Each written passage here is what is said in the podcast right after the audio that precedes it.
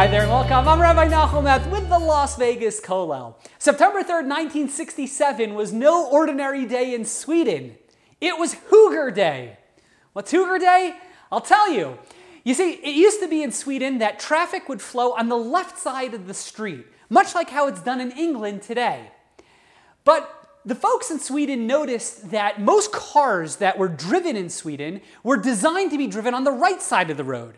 So it was very clunky to drive. Additionally, there were many tourists that had come to visit Sweden, and they would be getting into accidents because they were unfamiliar with the flow of traffic being on the left side.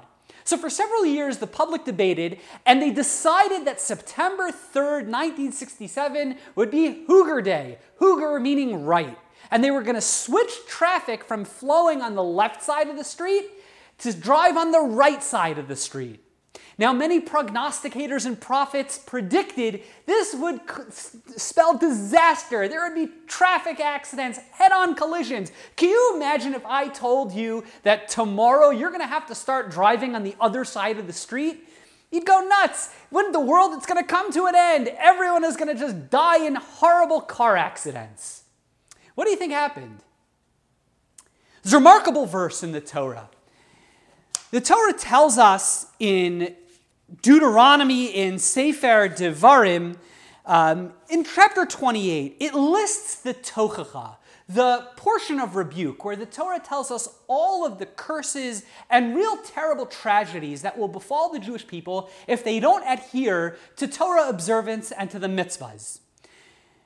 The verse precedes the tochacha, that portion of rebuke, by telling us, Lo tasser mikol advarim asher nochi mitzava eschem hayom yamin small. Don't deviate from the path which I teach you today to the right or to the left. Because if you do, tragedy will strike, as outlined in the following verses. Rabbi Sforno points out in the classic commentaries what's going to bring about this tochacha? What is the Torah stressing when it tells us our observance cannot deviate to the right or to the left? Explains Rabbi Sforno Yushanu es mitzvos hakel yisparach b'prat inyan hamishpat. We shouldn't deviate from any of the laws, especially when it comes to the matters of justice. V'lo yamiru es shara mitzvos, and we shouldn't go ahead and rebel, as it were, when it comes to all of the mitzvahs. B'minhage hedyot u'mitzvos anashem ilumada.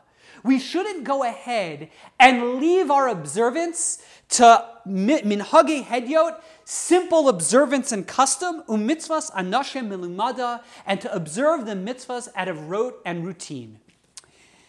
The great Musar sages and the teachers of Jewish ethic highlight one the, that one of the most powerful forces within humanity is the concept of hergel, of routine. We can develop very powerful patterns and routines in our lives. And often, many of those patterns and routines are self destructive. And they could be self destructive physically, and they could also be self destructive to ourselves religiously. If a person doesn't think twice about the, the food that they eat, it could be very detrimental to us physically, it could also be very detrimental to us spiritually, and we can develop really bad eating habits. Conversely, the great Musar sages point out, we can use that power and force of hergel, of routine, and use it in a kung fu kind of method and use it to our advantage. We can develop good and healthy patterns. We can develop very consistent patterns when it comes to also with our what we eat, our diet, for example. We can eat healthy food, and when it comes to spirituality, we can make sure we're only eating the kosher foods. And we can use this power, this force of hergel for the good and for the bad, and we have to be very mindful of the routines that we develop because they're very, very defining of who we are. When it comes to this idea of hergel, of routine, and we think of good routines and good habits, we tend to think, well, that's a great thing. If a person has good, healthy, consistent habits, isn't that a wonderful thing? If a person develops in their life a pattern, a, a, routine of habits of Torah observance, of mitzvah observance. I wake up every day, I study Torah, I go to the synagogue, I pray every day, and I develop that as part of my routine and as a part of my patterns. Well, at first glance, that sounds like that's great, that's wonderful. A person has all these spiritually positive routines built into our lives. That's a wonderful thing, and it is admirable. However, you see from the words of Rabbi Sforno in his interpretation of what brings on the curses of the Tochacha and the portion of rebuke, that patterns are good. If we develop healthy patterns, that's good. However, it could end up causing disaster because we can end up observing, we can end up living our spiritual lives, mitzvahs anashim lumada, we can end up doing things by rote. And we take out the soul, the neshama, out of our observance. And we end up serving God, our relationship with God is devoid of any hargasha, of feeling, of emotion, of depth, and rather it's mechanical. We wake up, we brush our teeth, we go ahead, maybe we put on tefillin, maybe we don't, maybe we pray, maybe we don't, but even when we're doing these things, they're devoid of any deeper meaning.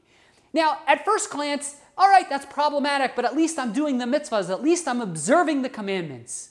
Rabbi Sforno is highlighting no, patterns, even good patterns, even productive patterns, there is a double edged sword to them because they end up potentially devoiding us of emotion, devoiding us of hargasha, of that feeling, and we could end up serving God mechanically. And that's not a minor transgression, that's a massive transgression. Rabbi Sforno says that transgression is what brings on the tochacha, it brings on these curses, that difficult chapter of rebuke in the Torah. And Rabbi Sforno is teaching us we got to be careful. Our routines, they may seem good, even our healthy and productive routines, they might seem to us as well, it's great. I do these positive things every single day. And Rabbi Sforno is telling us we got to look deeper and recognize routines can have sort of this negative or evil component built into them in that we're not really focused on what we're doing. We end up observing and living our lives mechanically. And even though we might behaviorally be doing great things, if it's mechanical, if we're not focused, if we're not stopping and recognizing in our daily routines that I'm not just going ahead and praying today for the millionth time in a row, but each day, each moment has its independent value and worth, and I need to stop and focus. I'm not just doing this mechanically, I'm not just doing this out of routine. If we do that, that's what God wants from us. Routines are great, but sometimes if we develop routines, we stop focusing on what we're doing and it can become mechanical.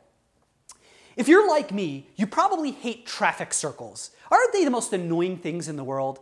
It's, they're so clunky and awkward. If you're ever driving and you get into a traffic circle and you have to do that funny little dance with the car that's in the circle and you try to figure out who's going to go first, and they're really annoying. If you're like me, you find them to be incredibly irritating. It's an interesting study that was done. They looked at a whole bunch of intersections that had used to be traffic lights and got converted into traffic circles. You know what they found? They found that accidents went down 40%. They found accidents with injuries went down 76%. And accidents with fatalities went down 90% in those intersections that had used to be traffic signals and got converted into traffic circles. You know why? Because Traffic circles force us to break our routine. When we're driving, we might have good routines and I'm a good driver, but you know what? There's a certain zone that we get into. We focus and we just drive, and you get to a traffic at a traffic intersection with a light, we stop, we wait for the light, and we're not even really paying attention. But when you get to a traffic circle, you're forced to focus. You can't just drive mechanically anymore. You have to look is the car coming? Who's going to stop? Who's going to go? And we do that awkward, clunky dance. And guess what? That awkward, clunky dance, it breaks our hergel, it breaks our routine and fo- forces us to focus. And when we're forced to focus, we go ahead and we don't crash as much.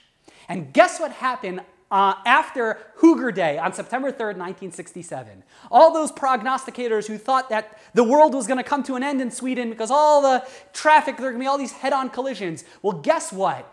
Traffic accident rates plummeted. It would take more than a year for the accident rate to get back to where things were before Höger Day. You know why? Because when all of a sudden you wake up and you have to drive on the other side of the street, you're forced to break your routine. You're forced to, br- to break your mechanical approach to driving, and you have to focus and you have to pay attention.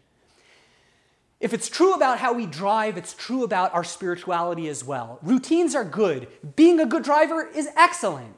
But sometimes, if we're too mechanical, if we develop too fixed of a routine, we stop focusing on what we're doing. And when we stop focusing on what we're doing, we end up failing ourselves spiritually. We need to develop good routines, but we also have to make sure that we're not developing mechanical spiritual habits, but rather we're serving God, we're embracing each day with passion, with focus, and not just mechanical observance.